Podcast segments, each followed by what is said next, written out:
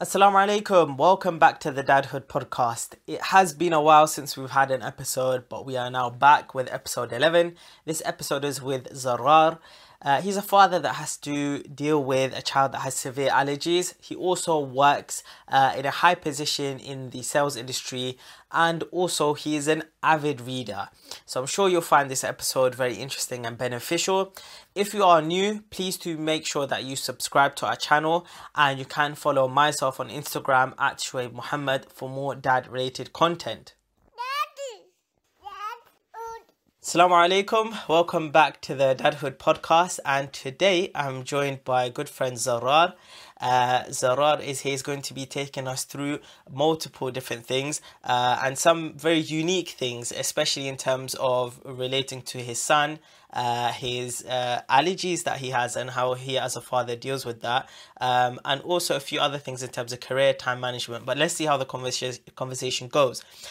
Uh, welcome, Zarar. The first uh, question that we're going to give to you, uh, what we usually start off with our guests, is uh, how many children do you have? I kind of already spoiled it by saying that you have a son. Um, but how old were you when you had your son as well? Uh, alaikum, bro. First of all, Jazakallah khair. Thank you for inviting me onto the uh, podcast. Very honored. Um, yeah, so I have one son. Uh, his name is Musa, and he is three years old now. So that would have made me just turn 30 when I had my son. Um, okay. Scary, but good. good to be a parent. Okay, alhamdulillah. Did you time that to like hit your 30s? Like, I'm going to have my son at my 30s, not before and not after? No, actually, you know what? I, I, wanted to have my son a bit early with my wife, but um, we had a number of uh, sort of pre existing plans that would have just made it difficult, very difficult. Uh, and so it was just kind of a, a, practical thing that just happened at the time. Um, so not very clearly planned, but um, alhamdulillah, it was the right time um, for me. Yeah. Alhamdulillah. Alhamdulillah. That's good. That's good. Um, so uh, obviously we've been we've been chatting for a while uh, about uh, a number of different things. Whenever we meet up uh, it can be to do with fatherhood. It can be to do with reading because we know that you're an avid reader. Uh, it could be to do with time management about career. But i think where i want to start off with is and where i found your uh, perspective to be quite unique is when you told me that your son has a number of allergies. And um, you have to you and your wife have to be very careful and very sensitive about that. And actually, it's not. Was it? I, can't remember, but I think you said it wasn't something that you expected.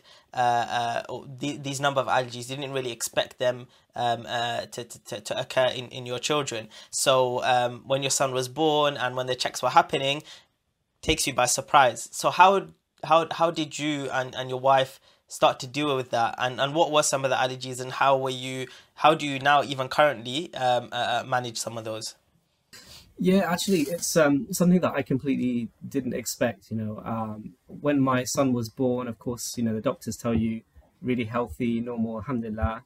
Um, pregnancy went well, smoothly. The delivery went smoothly. Um, and then I think it was about maybe seven months in or eight months in when we started to introduce some other foods outside of you know what, what is natural from mother.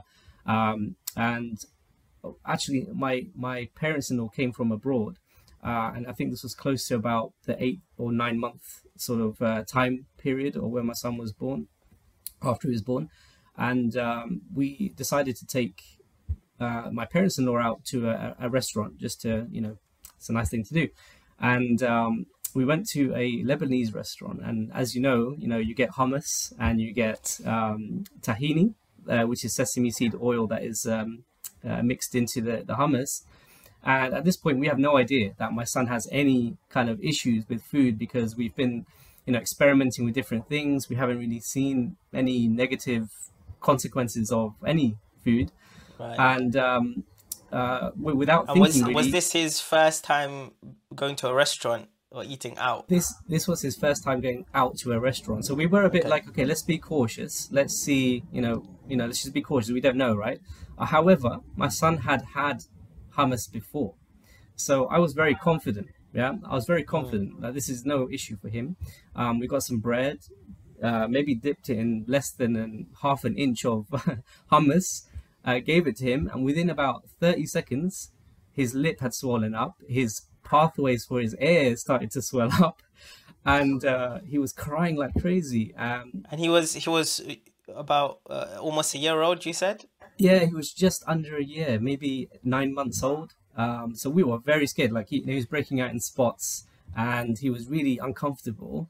Uh, obviously, a tiny baby can't communicate what's going on, and but we can physically see uh, a mm. severe reaction to something. And and at the time, we didn't quite pinpoint what it was because he had tried a few different things. Right, he had some chicken, he had some. Um, so uh, anyway, so we're in a panic. So uh, I got my parents-in-law just come from abroad, from Pakistan, and it's like day three of them here, and uh, first time taking them to a restaurant, and uh, I find myself like driving like a madman in a car to get my son to the nearest hospital. Um, and alhamdulillah, um, on the way, well, uh, my son actually, uh, his air, airways were really getting uh, like stuck really, and we didn't know what to do. And obviously, we were quite worried. But at one point, he um, actually vomited in the car. And alhamdulillah, I think that kind of cleared up some of what was going on. Um, but obviously, it was a manic, uh, manic situation because um, I'm the driver, my son's in the, the car seat next to me, my wife and her parents are in the back, and my wife is trying to like pat my son so all the vomit comes out. But alhamdulillah, um, managed to get that sorted. Went to the hospital, and they said your son has nut allergies, and uh, he must have eaten something. And we just started to play back what happened, and we realized it must have been the, the tahini sauce that, and the. Yeah, of course. Oh my god, that I I, I couldn't imagine like being in that situation how uh, scary it must be i mean you're, you're laughing at it now looking back on it uh, and and it, it can kind of maybe become a fond memory at family gatherings and whatnot do you remember when you went out and this happened but i'm sure at the time your heart was racing your wife's heart was racing everybody was worried because you you had no idea what it was gonna be you know and alhamdulillah it turned out to be a common allergy, which is a nut allergy, and there's a lot of medication and there's a lot of uh, ways to kind of get around that and solve that. Uh, of course, it can be, um, uh, uh it can in extreme cases uh, be quite fatal, but you know, alhamdulillah, it wasn't because I'm sure like if it was me. I'm probably thinking it's gonna be the worst thing in the world, and this is this is gonna go really really wrong. So, uh, how, how you know what was going through your mind at the time when when she said nut allergy? Were you like relieved that okay, like obviously it's not it's not amazing to have a nut allergy, but were you relieved that it wasn't something worse? Yeah, I mean, I, I, I was just glad it was a reaction to something, and it wasn't like in that moment like yeah. a life threatening. I mean, it was in a sense because um, um, the nut allergy it can lead, as you say, to a life threatening situation, and because it yeah. blocks the airways in the son in my son's case, it is actually life threatening. But the quantity that he had ingested was so small that okay. it, it, was sort of manageable. So um, the way that the doctors explained um, my son's case is that it can lead to very serious consequences, but there's like a two-step process that you take when you have a child with allergies like this. So the first step is they need antihistamines in their system. So usually that's delivered in like a uh, a liquid form. Um, so you would just drink like a equivalent of like a Piriton tablet that we would have if we have hay fever, for example. Um, and that usually calms my son down quite well. Within about half an hour, he's he's chilled. Um, if it's something more significant, um, and my son has other allergies, and this is where it really comes into play, is you need an EpiPen. So um, that's okay. something that you would uh, many people must know about. This is uh, it's like a, a adrenaline shot that you basically ingest into your thigh, uh, and that just pushes uh, that through your system and relieves the symptoms of uh, an allergic reaction. Um, but I do know of other people uh, who actually have even severer uh, nut allergies than my son. Um, I actually read of a story as well of someone on a plane um, where someone actually opened a bag of nuts and it was yeah, an airborne. Yeah, it was yeah. crazy. Like someone actually died from an airborne uh, peanut um, um, bag that was circulated through the, the, cabin. And so I think some airlines are now banning um, the use of nuts, and actually it's becoming more prevalent, right? Like a, a lot of my friends in the local area, they also have similar conditions. Um, my son has eczema, for example, and apparently there's some link between nut allergies and eczema, which I don't really right. know. Uh, understand. And I don't think doctors know either, but um, um, it is quite common, I find these days. Right. So after the the, the nut allergy, uh, how did you guys then go about uh, dealing with that. You know, there are many foods that uh, that contain nuts, and um, you don't want to deprive your child of any nutrition or any foods. And also, if you in in you know in the household, if your wife or yourself, you're cooking certain meals for yourself, it's easy just to feed that to to, to, to, to your child. So how did you guys go about doing it? So actually, it was quite difficult for I'd say the next year after that point because um, we had a number of other in- incidences because many foods, uh, especially when you're cooking in like Asian household, sometimes you have like uh, pre-made masalas or spices, right? And um, sometimes there are trace quantities of uh, things that my son is allergic to. So in, initially, we were like, okay, let's stay clear of nuts completely. Let's make it a nut-free environment. Although I was so upset with that because I love, I love, I love having different uh, nuts in the house. Um, it, has been tough for me, but it's, it's the right thing to do. Um, so we cleared out nuts from our house, um, and uh, we then started to feed our son um, various kind of Asian foods that we would be eating, right? And we noticed he would always be like scratchy and like get red and we're like, oh, there's something here that we're missing. There must mm. be some other allergies, right? Uh, and so over time, actually, we we did some trial and error. Um, we did like a food diary, which is recommended by the NHS as well, which is just take a seven day check of what you're feeding your child and, and note down any reactions and try and isolate what other foods could be affecting your child. Uh, and through that process, we uh, essentially ruled out quite a few other things. So, like, he has an issue with eggs, which is a big issue because it's found in a lot of different foods. Um, he has a bit of a sensitivity to certain milk. Um, cow's milk uh, is a bit better with goat's milk, um, or oat milk, which is you know not based on on those animals. Um, and really, we just ad- adjusted his um, uh, meal plans from ours. So he does eat slightly better than us, to be honest. Like he has a very well prepared, prepared meal plan, um, and we're just really careful based on the al- allergies we know of. Um, uh, but this was at say I would say a year and a half.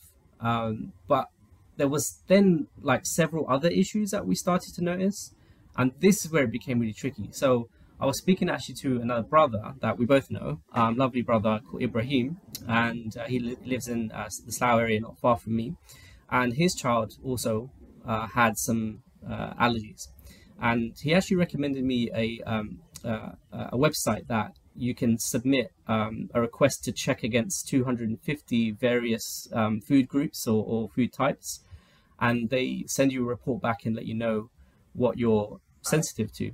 Um, and we did that.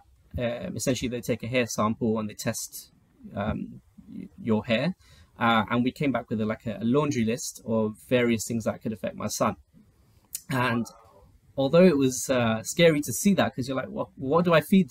What do I feed my son? Because he's allergic to everything in the world. Um, but it, you kind of adjust over time. And my wife has alhamdulillah, uh, she's been really great at sort of adjusting to his needs.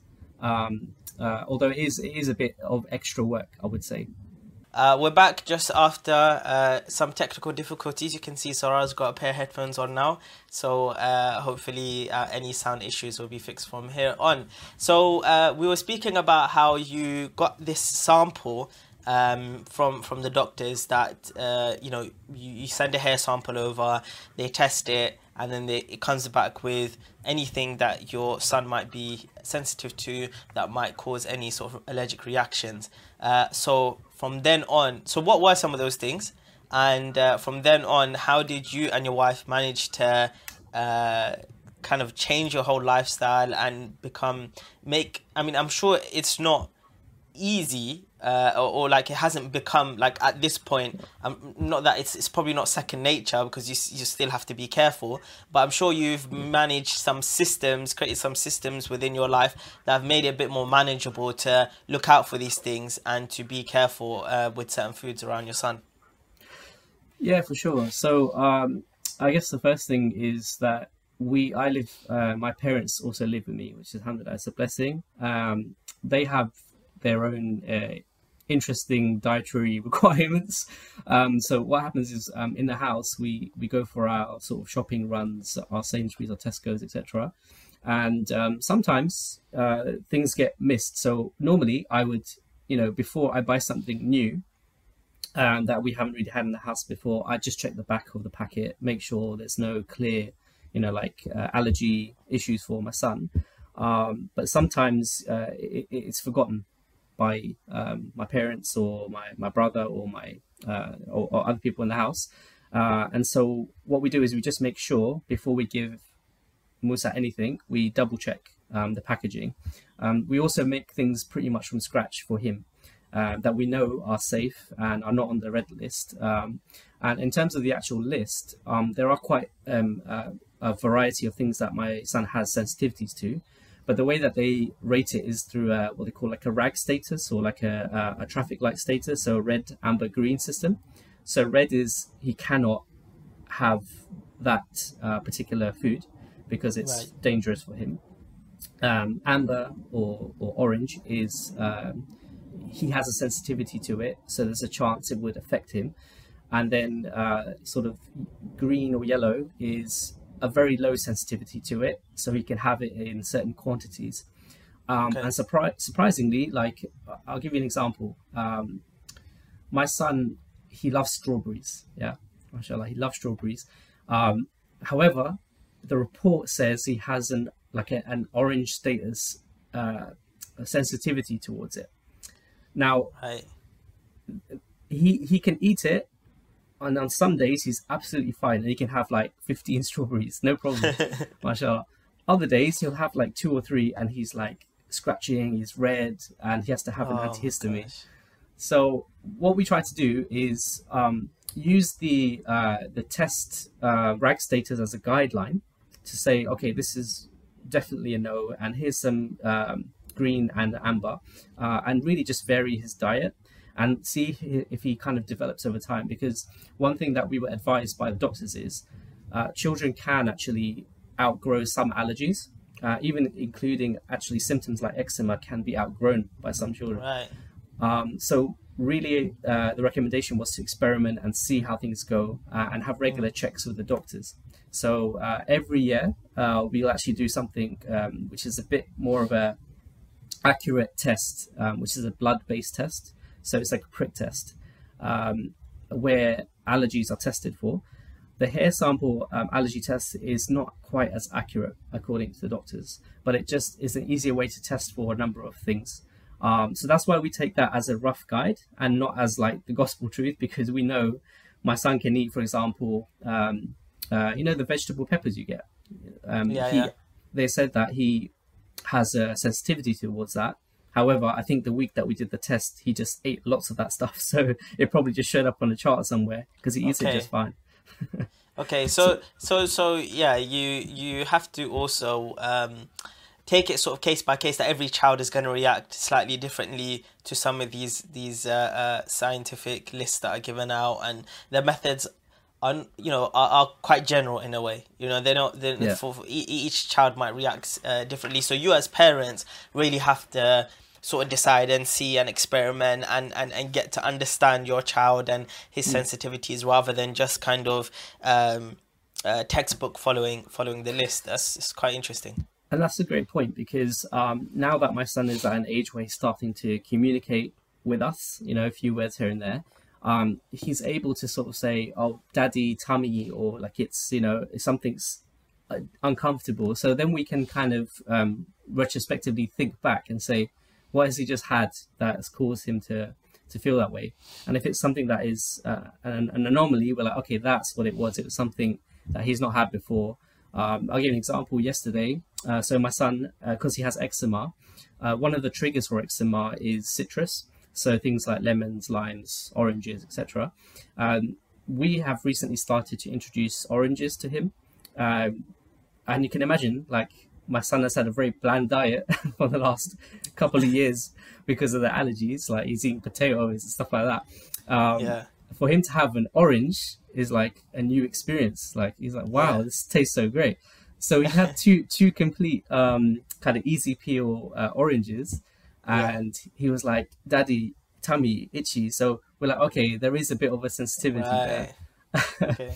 um, but I was saying a couple of weeks ago, my wife saw a video on YouTube about, um, I guess, children reacting to various um, fruits and stuff like that. So um, she saw one with uh, lemons, and obviously hilarious and very cute.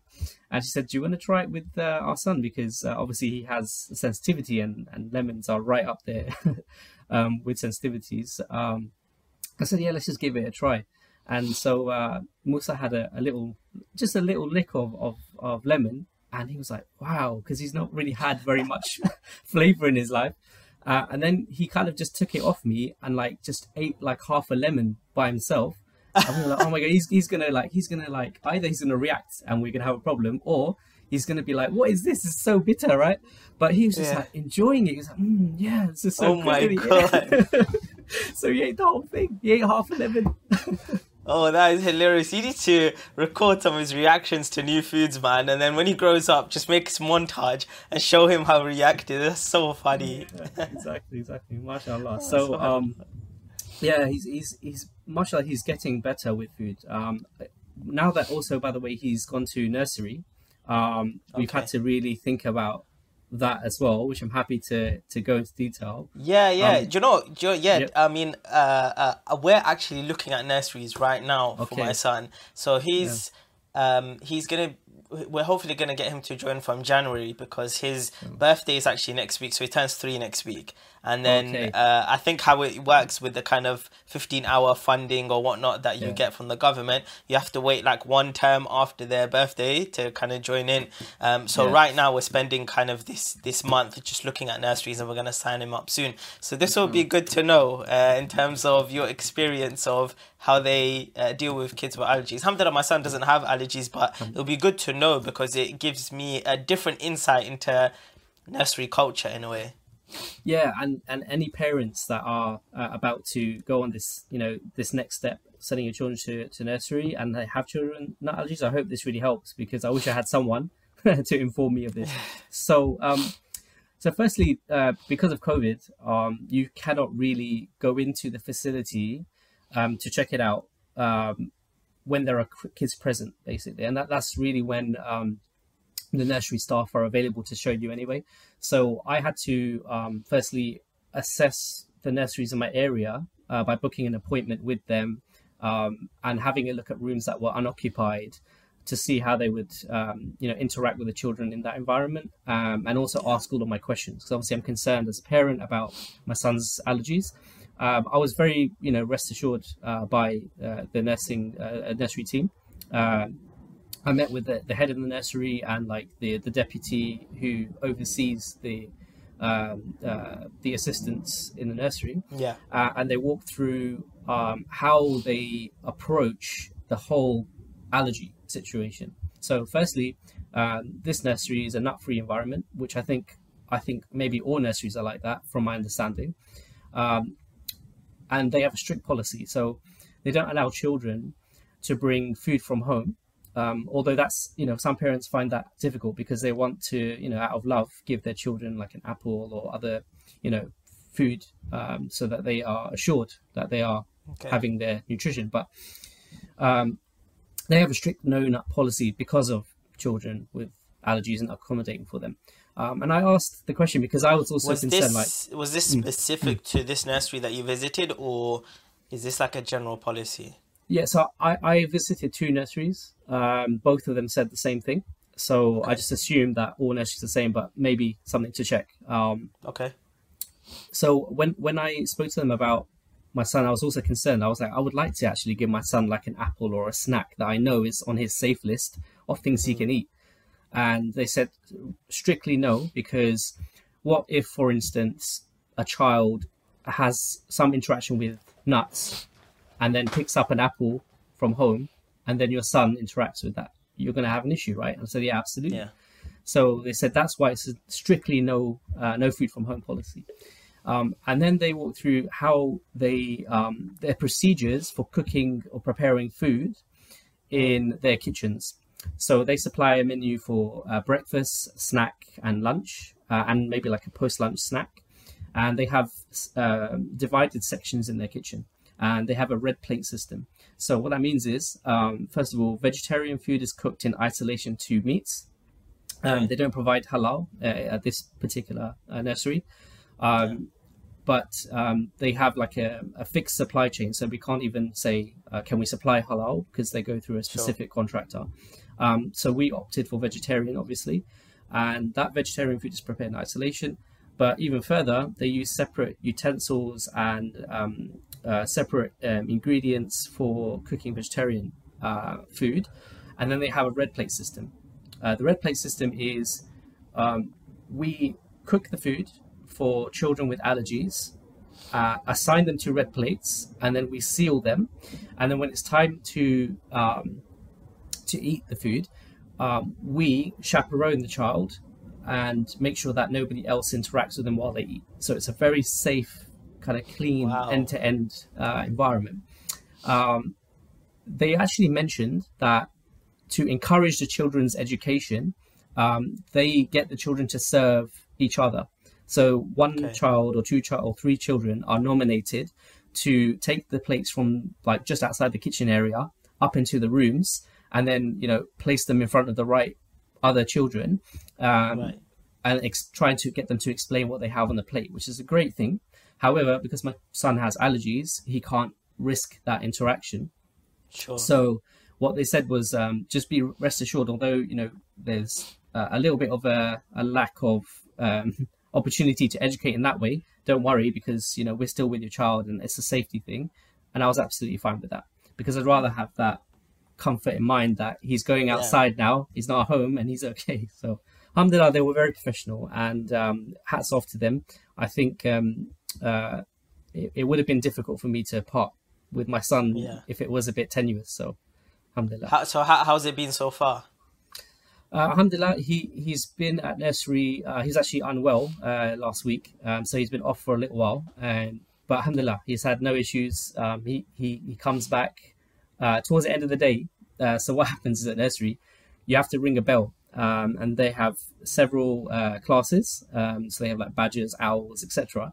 And my son is, I think, in badgers. And when you press the bell, it makes a sound inside the room. And so all the children know, okay, it's home time now, or someone's right. coming now. So some children get a bit emotional because they see uh, other children it's not going. their parent. yeah. it's not my mummy and daddy coming. So um, Musa, towards the end of the day, he gets a bit emotional apparently, and he's like, "Where's my mom and daddy? I want to see them." But alhamdulillah, uh, you know, he's adapted to it very well. Um, they do something called settling in, in bro. So when your okay. child child first goes, um, they don't go in like for a full session, like a full right. five hours or whatever it is, because they know children need time to get used to the environment. So they first do like an hour or two, and then they do like mm. a three hour, and then like a full session, depending on okay. how your child is. So Mm. So alhamdulillah, they, I think they, you get taken care, well care, cared of. Yeah. Okay. And what what have you noticed in his development so far? Obviously, it's probably only been a mm. couple of weeks. Um, but uh, what what what's what's changed since he's gone okay. to nursery? So a little bit of context. Um, when I uh, so I went to Umrah a couple of years ago, alhamdulillah, and I met this lovely brother, uh, actually a family, and uh, they were based um, I think they were based, I want to say West Coast. I can't remember exactly where. Uh, okay. Actually, no, in fact, I'm mistaken. They're in Florida. They're near Florida. Okay. And okay. Um, they were both doctors, physicians. And I was speaking to uh, this brother and I said, you know, I'm really concerned about my son. You know, he's, you know, sort of between the age of one and a half to two, uh, and he's not really communicating yet. You know, should I be worried? And he said to me, bro, relax like children develop at varying speeds and they develop in different areas. So this is perfectly normal. Um, is he able to comprehend what you're saying? And I said, yeah, absolutely. Like when I say something, I know he gets it because yeah. if I instruct him to do something, he does it. So he said, okay, well, that part of the brain is separate to language communication. So if your son is not able to say that to you, but is able to comprehend, you're in a good place.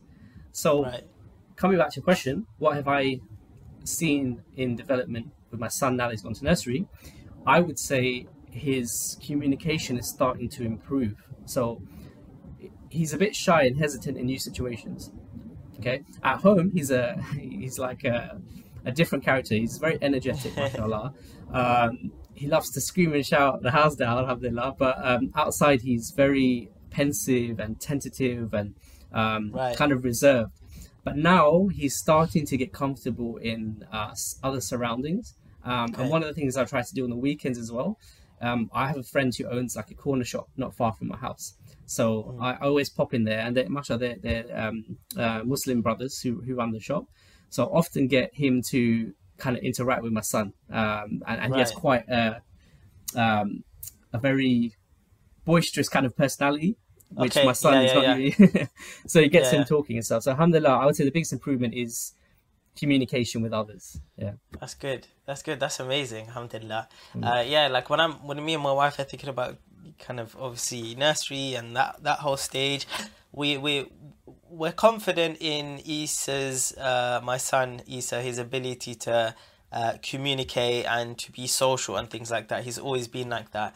But I mm. think um, his his his kind of social confidence goes too far, where he then becomes uh, you know uh, too energetic. And it, it can turn into violence and it can turn into physical interactions and all that kind of stuff. So he's got too much energy, and we're hoping that um, with him being in a nursery environment where he has to react to other kids' emotions, um, that situation will help him to understand how he's meant to channel his energy properly. Because when he's at home and he just has a younger sister, he thinks he can do whatever he wants. He can snatch a toy off her. He can, he can, you know, he can run around. Um, even at families, uh, going to families' home, uh, he's not shy to just run up and down, jump on piece, people's beds, etc.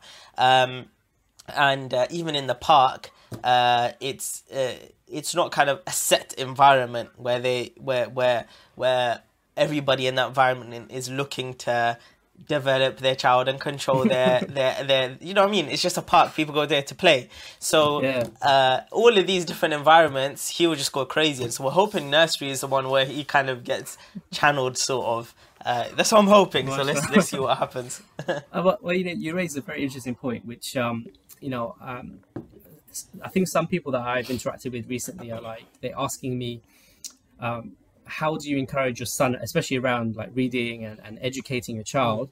And I often say like, well, I don't really force my child in in a lot of things actually. Like, yes, it's good to have some level of discipline and structure, which I you know happy to share what, what I do.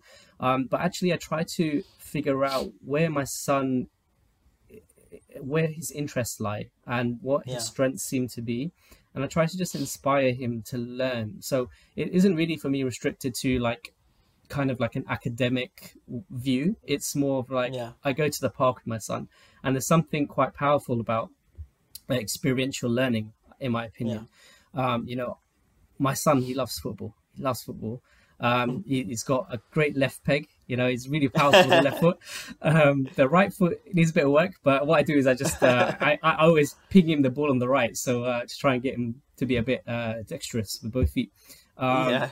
But alhamdulillah, like that for me is learning. Like how how do I interact with other children in the park, older children, younger children? I I don't let my son um, stay restricted to like the playground. I let him play with yeah. seven year olds, eight year olds, nine year olds, and um, even last week um, there was a, a, kid in the local park. He was, uh, I was asking him, he was seven years old, and he was teaching my son like high five, low five, and like, you know, oh, you're too slow, that kind of thing. And I know that some parents that I know of, I think they make a slight mistake where they say, oh, I don't want my son to experience any negativity. And actually, mm. I hmm. think it's very uh, bad thing. You're, you're, hindering your child's development. I think they need to understand that people can play like these little pranks, like oh, too slow is yeah. part of being in the world. Um, mm. So yeah, very much a for me an experiential learning is very valuable, um, as well as more of a you know book learning type activity, right? Mm. Okay, so uh, yeah, do go into it. What what are some mm. of the things outside of nursery would you do with with with, with Musa? Um, would you mm would you sort of, uh, uh, I guess, carry on what's happening in nursery? So would you try to uh, solidify whatever he's doing at nursery and, and, and kind of replicate that at home? Would you look at introducing something else so that he's exposed to other things that he might not get at nursery? Mm. And and like you said, it's not always just academic style learning. It's not just sitting down and getting him to color in a sheet that teaches him numbers or letters. You're yeah. you, you're saying that there's a lot more experiential things out there. Yeah, and, and, and you know, this is actually a reflection on my, my own self. Like, um, I remember uh, I was again. I, I, think it was about a year ago. Uh, I speak to a teacher. Um, so my my cousin's wife is a teacher in the in the US, and we were talking about the difference between sitting and reading a book about flowers. Let's say a tulip. Right, you can read all the technical specifications of what it is to be a tulip, yeah. but to go out into the world and experiencing a tulip, to to smell its fragrance or to look at its color or whatever is something that cannot be learned from uh, sitting in a room. so, so uh, I try and find a bit of a balance. And in terms of nursery, I let them do their thing, and I see it almost as an activity in isolation because I know that they're developing okay. certain skills. But what yeah. I do is um, taking a bit of inspiration from one of the shuyukh that we study with. Um, I remember he was talking about um, what it means to be a man, yeah, and talking about developing courses like uh, you know Rajulun. Let's let's make some real men. And uh, yeah. one of the things I spoke to uh, Sheikh in, in isolation about was um, you know I wrestle. Uh, I would like to wrestle with my son like at the time, and he's like, yeah, yeah, encourage you know like physical uh, behavior in your children because they need to have that, especially boys. Yeah. I think. Um, yeah. And my son, every time I see him uh, after he comes from nursery, um, you know, I'm like, daddy's wrestling, daddy's wrestling. And I run up to him and I, I give him like a, a wrap around. and, and, he loves it. He loves jumping on me. I think I think this is uh, education, in my opinion.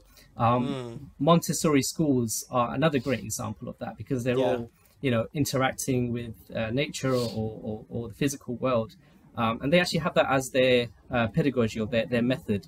Yeah. Um, so I think it does have value. Um, I think, as I said before, uh, some parents I know really coddle their children. Um, they protect them from any kind of pain or suffering. But I actually yeah. do the other other way around. I say, okay, yeah. if he falls, he falls. Let him fall. Yeah. Let him understand what it means to fall, right? Because it sets you up for the real world.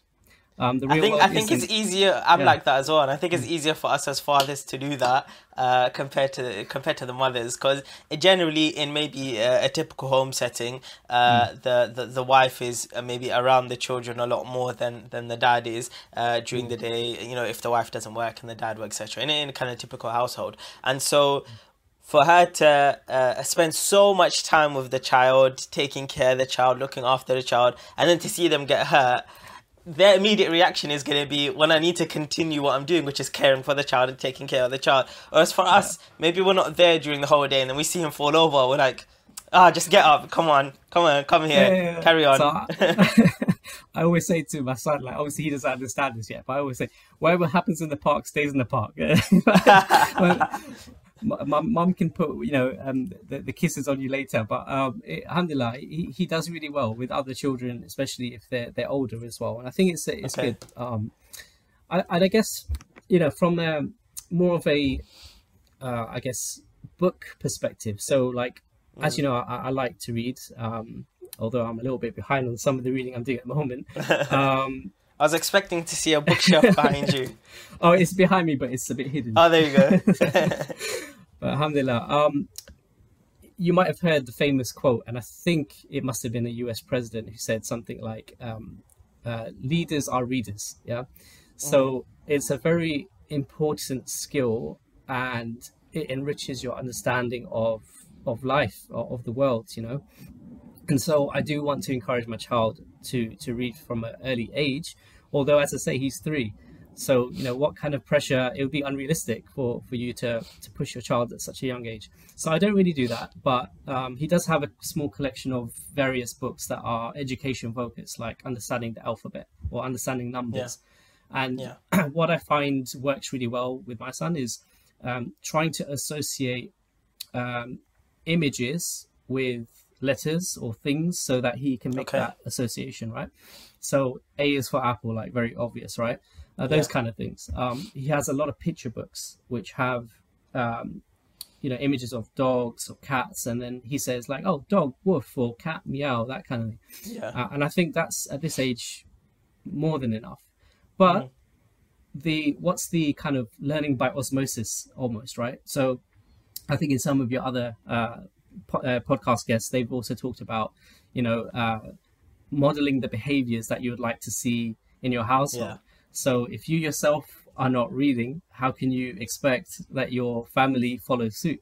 So Yeah. uh, whenever I am doing, you know, a little bit of reading, I try and be uh, present around, my ch- well, let my child be present around me, um, Yeah. and also. You know, my child, he comes and plays in this uh, little workspace that I have, and he sees, he's like, "Oh, Right. daddy, books," and he picks them up. Yeah. I, I don't stop him. Like a lot of parents, I think that I know, like, "Oh, that's my, my precious book collection. Don't touch, play, play with the toys or whatever." um, but That's I, me. I let, yeah. But alhamdulillah, I let him. I let him because uh, although you know I'd stop him from ripping them up, yeah, like I, I, I gave him a chance to see that okay, this is something Yeah. to be curious about, right? Um, Yeah. And uh, yeah, I, my, obviously my books have less pictures in them, so he's more interested in the picture books. Um, but again, like uh, I will start now, like in the next few years, thinking about what does it mean to be an educated person, right? Because this is a huge question. Um, this is an age-old question, by the way. You know, if you really go back, even in the Western tradition, like you got people like uh, uh, Socrates referring to Plato and some of his thinking, and Aristotle, their you know students in the chain. They talk about what does it mean, firstly, to be a human being, right? And what does it mean to have a, a good society? Like huge. It's all of a sudden got very deep, Zarar. It is all, Oh, yeah. got, ve- got very existential and philosophical. We were we're talking about picture books and now we're talking about what it means to be a human being. is this I can, is this what I can expect from Musa? Is he just reading me a nice story and the next thing you know, it's a, it's a deep conversation with him about life. Oh, I hope so. I hope he's a deep thinker. um, but you know, as I say, like I, I, I encourage Musa to go uh, wherever you know he goes. Like as I say, I think he has a, a great talent for physical stuff. You know, uh, he pays less attention to books. Let's put it that way. But we'll see. Um, uh, and yeah, I guess. So I cut you off though. right? The- yeah, that's fine. That's fine. I was going to say that I think um, because it's something innate within us that we want Mm. to seek knowledge, and um, you know, I think it was Aristotle who said something along those lines that we are knowledge-seeking creatures, and we we want to know. But what is it to know, right? And these types of uh, deep questions really trouble me, keep me up at night. Um, and that's why I like to read. And but the reason why I think it enriches your understanding of the world, right? And Yeah. as my son gets older, I want him to appreciate things like the the beauty of the Quran, for example, right?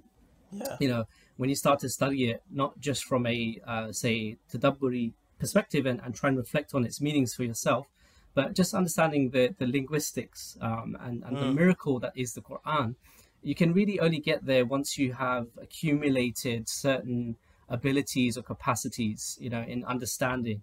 And that's what I believe books can do for you. They can enable you um, and have, you know, let's let's make an analogy. If you go to the gym, right?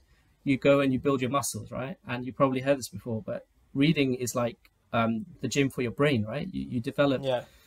uh, not only tools but also the the the the energy required to tackle you know very complex Yeah. subjects right and so i would love you know my ambition is uh, very similar to actually when uh, brother taha came onto your podcast uh, i remember he talked about um, the inspiration uh, his father had uh, and the effect it had on his life and the influence of our Yeah. parents um, Yeah. you know taha's father had an aspiration for his son to attend eton and because Taha showed potential uh, and, and obviously passed those tests, he was able to achieve that goal. Um, and one of the other key things that I found beneficial from Taha's talk was um, that environment at Eton allowed him to see that actually, yeah, I can achieve things. That I was encouraged to to to explore my potential, and that's really what I want to do for my son Musa. I want to equip him as best as possible, and I think reading is a key uh, a key part of that Hundred development. percent. I mean, I, I I did a video a few months ago on on the YouTube channel on why why Muslim dads should read, and uh, it covers pretty much all the points that you explained. Um, you know, because it will you reading means that your children would likely to be attached to books and and, and to read. Um, And uh, amongst other benefits for yourself, like you said, it, it it trains the brain uh, to, to, to then take in more information, to then continue to understand things, to then continue continue to develop knowledge, uh, especially in uh, as you said in in uh, looking at the Quran. If your brain is already adapted to reading and to analyzing text and to thinking and pondering over what an author says, then it's more likely that you're going to be doing that when it comes to the Quran as well. Um, and that might be some of the reasons why when you do read the Quran, if you're not an avid reader, it might be some of the reasons why you feel like you're not connecting as much, amongst many other things, of course, Yeah. that are keeping you away from connecting with the Quran. Um, uh, many things that, that scholars can explain in terms of sin and iman and things like that. But looking at it just from this angle, uh, that can be one of the reasons uh, uh, why you might not feel so connected. Yeah, Subhanallah, it's such a such an accurate point, and and I think just one one piece of general um, advice that I, I kind of share with um, my my friends and family is, I wasn't really an avid reader actually um, from a young Okay. age, um, and I think again it's just my personal opinion, but um, you know I think Allah provides you with certain openings in your life, right? You might have uh, a, a, a physical opening or, or have gifts around physical strength. You might have uh, emotional or spiritual openings, mental openings, awakenings. And it was only later in life, I think, that I had a bit more of a mental awakening. Uh, I, I was naturally inclined, I think, and gifted by Allah for for language. Um, you know, I remember at school, I was terrible at maths, terrible at maths. Uh, I couldn't understand it, um, but I was really able to pick up literature quickly. Um, and so I really lent into that. Um, I think there were things along the way that helped me. Like um, when I was nine years old, I was gifted a uh, a pocket device that helped with um, understanding uh, grammar, uh, understanding uh, you know words, dictionaries, thesaurus, uh, and rules um, th- through gamification. So like you would play like Hangman and um, Yeah. you know stuff like that.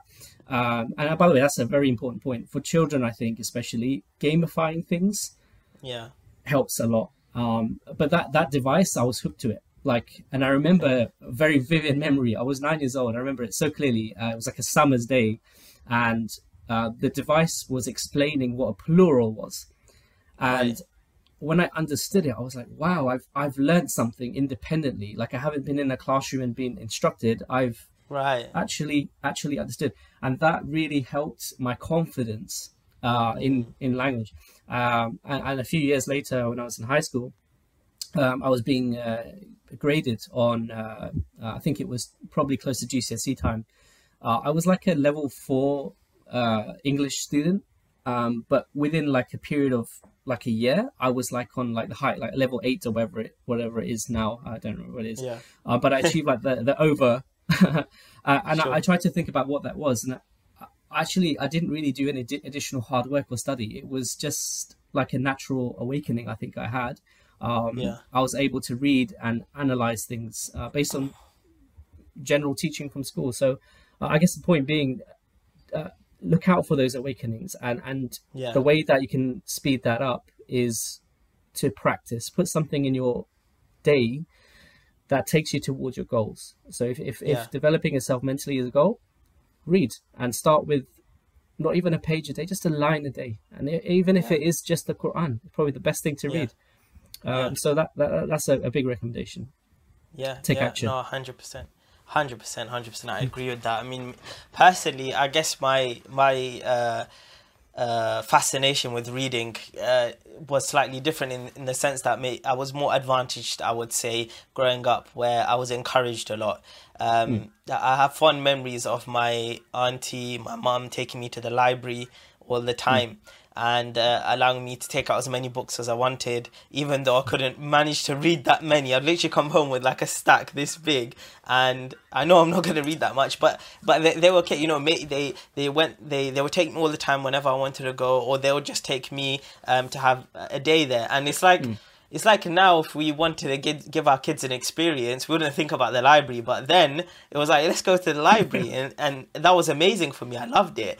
Um, and I think libraries are becoming, and I, I don't know, lots of libraries are being closed down because they're just not being used anymore. Obviously, that's because there's a change in technology and things like that. People can access books very easily now, um, uh, you know, Kindles, etc. But I think the experience of being in a building that's surrounded by books and it has uh, you know different sections for different things. There's a wonder to that i think especially for children. And um and you know you don't have to spend any money either. You know if you wanted to give your child a bit of an experience you make them a library card and uh, you know as long as that they, they, they're good with books and don't rip them uh, it, it's, it doesn't become it's not an expensive hobby. It's actually uh, pretty much a free hobby and and and it's it's a definitely a good experience. And you know I had that. And then when I you know at school um I was given certificates for my level of reading for my level of writing things like that. Yeah. so there was always that kind of encouragement. Um you know going towards the end of primary school uh I was at parents evenings my teachers would say to my mum give him more books because he's a very good reader and he likes to read and he's he's good at writing and things like that. So she would buy me books and allow me to buy books and uh, and things like that. And that really set me up for throughout high school, throughout my teenage years, to go find my own books and to read. And now, alhamdulillah, kind of a whole um, uh, bookshelf. And and you know what you said earlier about kind of letting your child take those books off the shelf. Um, I definitely believe in that. I mean, earlier on, when when Isa was very small, when we just had him, uh, we decided to get a bookshelf that that has doors on it because because he's so small. Uh, yeah. If he starts to pull books down, it's gonna hurt him, right? But now what we've done, um, Sarah, my younger one, she's a bit older now. She's about 15, 16 months. Isa's almost three years old. So we've got an open bookshelf now. So the bottom row is all of their books, and then all the other rows are our books and uh, we allow them to then see those books and to as you said pull the books off. Yeah i am careful. I'm a bit i get i kind of i cringe a bit when they start pulling them down because some of those are very very old books that i have treasured memories with and they're already kind of tattered on the sides. I don't want them to be tattered anymore but um uh, but definitely, I allow them to do it because, like you said, it, it builds their curiosity, and also uh, um, having their books on the bottom shelf then makes them feel like you know I can go over there, I can grab my own books, I can read them, and uh, and and like you said, I will also try to sit down in front of them when I'm reading my books or when I'm reading Quran, and try to get them to hear. Uh, and, and, and that's yeah. even whilst they're just playing. If they're in front of me, they're playing with their toys. I'll try to sit there with a book. Um, if you know, as long as I have the time, I usually try and do it in the morning before I start work. Um, and and that kind of, you know, I'm hoping that my, my, my when I do that, my imagination is always like when they grow up, they will say things like, uh, "My my dad was always reading. My mm. dad was, or he always had a book in his hands." And mm. and you hear that from certain successful people now when they reflect upon some of the things their yeah. parents did in their childhood. They say things like, "My dad used to maybe always smile," or "My dad used mm. to have good manners," or "My my my uh, my dad was always." Uh, um, you know, or even the negatives. The, kids remember the negatives. My dad was always stressed out. My dad was always angry. So I want to make sure they have as many of these positive experiences where they can say, "My dad did this and my dad did that." And part of those things is is reading, uh, because I'm hoping that I'm then setting them up for a future where they are curious people and they are they like to be critical. Yeah, and I think it, it's quite interesting. Um, recently, I've been experimenting about actual location of the books in the house and how it affects behavior. So oh, um, oh, okay. initially, I I would have a, like a designated spot for re- like reading, as in like the books are in one location and we all sit there and read. Um, okay. Later, I moved it to um, I scattered some books around the house, so if the mood ever you know took for my right. son, he would just pick it up and read it. Um, uh, and also, I even to this day I put some books in my son's bedroom, uh, so that when he's uh, just about to sleep, it's part of the routine. So he would have his bath, yeah. and then he would spend ten or fifteen minutes before bed just going through like children's books of you know various kinds. Um, and I think it's very important to build like a, a set of disciplined, routined actions because then it becomes um, a yeah. habit, right? Um, yeah and habits are very important and, and it, it's a great way to dispel bad bad behavior or, or, or, bad traits like laziness right because if it's part of your routine you do it regardless like brushing your teeth you, you wouldn't skip yeah. that once it's routine yeah. um, and it's only a few minutes a day and my son loves it now so like he you know he would rush out of the bath and say it's book time book time and he just uh, self uh, sort of self soothe with it in a sense. So he'd just pick the book and, and go through it himself. Uh, and and we as parents try to be a bit creative. So when we're reading the book, we don't follow the narrative. Like we just make Yeah, up yeah. some random stuff. And Musa's like, oh no, he's like he's like he's trying to communicate you're doing it wrong and go back a few Yeah. pages and stuff. Uh, and that's really great for the development because then they're, they're realizing that okay it's different to what i've understood right Mm. uh, and it's such a young age i mean as he gets older he'll be i'm sure he'll be able to you know be reading to us and making up his own stories and that's creativity that you're inculcating right That is that's that's so funny. You're doing it wrong, Dad. yeah, my my son says that all the time. Like, if for example, I'll I'll test him with like maybe in his numbers and his uh, Arabic alphabet or English alphabet, and might say something like uh, A B three four, and he'd be like, "No, you're doing it wrong, Dad. It's A B C." You know, it's a it's, it's quite fun. And I remember watching like a, a viral clip of um, a a father reciting Quran, and then he he would like, maybe miss a word or something in front of his his daughter, and his daughter would correct him. I'm not encouraging that we make purposely make mistakes when reciting Quran, but uh, it was just the example of you know um, uh, teaching your children in that type of way, where where, where they're taking ownership of the learning in in, in a sense. Um, and, Yeah. and would you say that um, uh, in terms of reading stories to, to your kids at bedtime, you're mentioning I like to do that as well. I like to get get the books out just before they go to sleep. Maybe even if they're sipping some milk or something, and, and, and, and going through a book and maybe multiple books, couple of different stories. Uh, I think it's great, and I think that. Um, maybe maybe I don't know maybe I'm stereotyping I'm not sure. But do you feel like there is an issue in our culture maybe South Asians maybe Muslims in general where fathers are not doing that or maybe they never used to do that? I'm not sure if I'm I'm projecting something here but uh, it it kind of uh, what comes to mind is that that's not generally a man's thing to do in our culture and it might be more of a feminine trait but i think that it's very important for the father to take that role. I mean definitely the mother also should should be doing that. But i think um, making sure the father has that hand in before they go to sleep they are reading or they they the father's communicating stories to them. I think that's quite a powerful bonding experience. What do you think? Yeah, I agree with you. I mean, I I can't really comment too much about, I guess, this generation of, of say, Asian, um, their culture and, and how they uh, adapt, to be honest. I mean, I can tell you about my experience. I, I know my, my wife does actually do 70 or 80%, or maybe even close to 90% of that bedtime reading activity. Um, and that's partly, it's not by design, really. It wasn't uh, intentional, but it, it, for me, it's because of work and, and commitments. And that, Yeah, yeah. for me, it's course, important yeah. to, to, to, to recognize that. Like, uh, you know, men shouldn't be afraid of, you know, am I, should, should I have a 50 50 balance in, in certain things? I think it's absolutely fine. Um, yeah uh, but yeah, where possible, I engage my son that way. But most of my engagement actually is quite physical, to be honest with you. I, I Okay. really I, re- I wrestle my son. I, I take him to the park. Um, I, I keep him physically active, um, and occasionally I'll bring up you know a physical book. Otherwise, I would be like oral, just just uh, verbal communication and and Yeah. you know get him to say the alphabet or sing you know certain uh, rhymes that he's picked up from from uh, various places.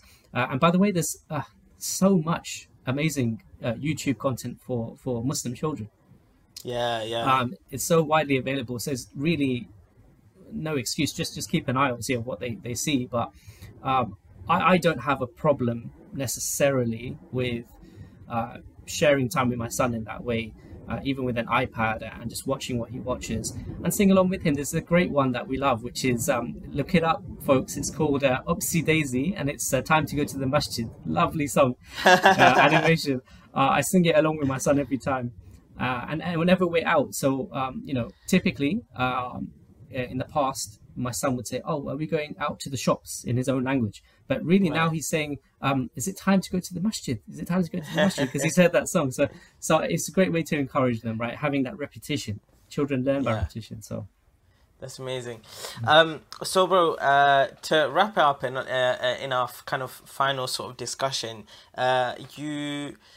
You, you, you have kind of this uh, maybe business on the side which is to help uh, people with developing their careers career coaching you could call it um, mm-hmm. and just just helping uh, uh, people to, to, to, navigate themselves in, in, in their work life um, alongside that you also have a full-time job alongside that, you're also a parent. Uh, not only any parent, a parent that has to be constantly worried about their, their child's nutritional needs as well. Uh, and you also find time to read. So, you know, how do you possibly find the time to do all of this? What are some of your time management techniques? And um, I'm guessing that you try to teach this to some of your clients as well. Uh, uh, to, yeah. to make sure that when they are progressing in their career, that they are striking a good balance between work and home. So, what would you say are some of your tips when it comes to that? Yeah. So first of all, it's really hard. That's I, I, you know I don't think anyone has perfected work-life balance. I, if you find someone, let me know because I would love to learn what they do. Um, but but for me, yeah, I mean, the first lesson is for, for me personally is that you do drop the ball from time to time, right? Like at the moment, I'm behind on some of my reading, so I'm part of um, well, I'm part of um, a couple of reading circles that are, uh, I guess, the amalgamation, big word, but like synthesization of. Um, That's even bigger word. yeah, synth- synthesizing um, Western tradition with um, Islamic, a traditional Islamic understanding. Um, okay. So it's like Islamic studies with a bit of a, a lens on what's happening in, in, our current time in the Western world. Um, so I'm involved with that group, but I'm behind like a full month on that reading, and I've had to drop out. So uh, for, for, for that month, um, and that's because of work commitments. So I think the first lesson is recognize that things go up and down, but don't be discouraged by that. Um, always ensure that you have like a a portion of your day that is a blocked slot for any kind of development. So okay. sometimes, you know, for me, it's like um, um, don't abandon your uh, evening dhikr, for example, right? Spend 15 minutes, and that's your time. Uh, be a bit selfish with that and, and guard that. Um, and that habit is actually going to permeate throughout the rest of your uh, activities in your life, I think. Um, but don't be afraid if you slip because it happens. Um, but in terms of balancing, uh, yeah, it, it, I find it challenging, but I do have a few things that I use as go-to tools. So one is an app called Focus To Do, and it's just a okay. way of organizing yeah. your uh, activities. So go and check that out. Um, also, uh, that app in particular uses something called the Pomodoro technique, which some people might be familiar with. It's essentially you, you focus for 25 minutes and then you take a five minute break, and there's no excuses. Um, and it's a great way to psychologically um, trick yourself really to get things done. Um, I won't dwell on it too much. People can go and research it, but it's a, a well-known uh, technique. Um, and then also, I, I, try and occasionally just remind myself of the value of the additional activities I'm doing, because I think we often forget why it's such hard work. I mean, I have to put in effort. What's the reward here? Um, yeah. And for me, specifically about reading, is um, this whole idea of enriching yourself as a human being. Um, I, I, recently listened to a talk uh, shared by one of the brothers uh, about what it means to be educated. Again, we're going a bit deep philosophically, but it's interesting. Like, um, you have a limited time on the earth, right? At, the, at, this point, they say the average lifespan is what, 60 to 70, maybe 80, right? Tops. Yeah. Um, so your time is limited the amount of resources you can access are also limited um, in the sense that Google is unlimited. You could read anything, but you can't read everything, right? So you need to yeah. know, um, you know, how am I going to spend my time and what should I read and why? Where is it leading me? Uh, and of course, you know, you have your uh, set of Islamic studies portion that you should have in your day, but also for me, it's about understanding where you are and you know how did we get here and what uh, what underlies what's the paradigm what is the view that underlies the way i think and mm. can i challenge that and, and, islam is a great way to uh, as a criterion to check whether or not that's the best way to live or not um, but for me that's the, that, that's the value and so i remind myself from time to time that okay it's difficult um, and the books that I'm reading are difficult to access as well. They're not just like magazines that you can flick through. Yeah. It requires time to think. Um, but reminding yourself of the value is important. Uh, and then also communicating well with your family is a, such a huge thing. Um, right. Your, your, your family have a right upon you, your time as well. Uh, uh, and so just finding that balance, it comes from great communication about your why. Like, why am I spending time doing this? Right? Yeah. Why is it valuable? And I try and tie it back to, to how it benefits them. Uh, reading, you know, the way that we think in the, the modern world, without getting too philosophical, is about utility, right? Uh, what is the value of this? You know, what is the benefit? And reading has a lot of uh, a lot that you can you know talk for ages about. Um, but mainly for the family, I would say, is to encourage them to to uh, reading is a cornerstone of change, right? You know, if you can change yourself, educate yourself, um, look at what it produces. Uh, and oftentimes, the best example used is Malcolm X. You know, someone who was essentially, I would almost argue, almost literate to an extent. You know, he, he had yeah. a few hundred words in his vocabulary. At one point, he was in jail. You know, uh, and and he came out of that experience uh, as an avid reader, and it transformed him. Uh, you know, he, he was as powerful as a lawyer in his communication. So, so really, that's what I see as a vision for the future with my with my family, and I have to start with me. That's what I realize. So that's what motivates me to have the time.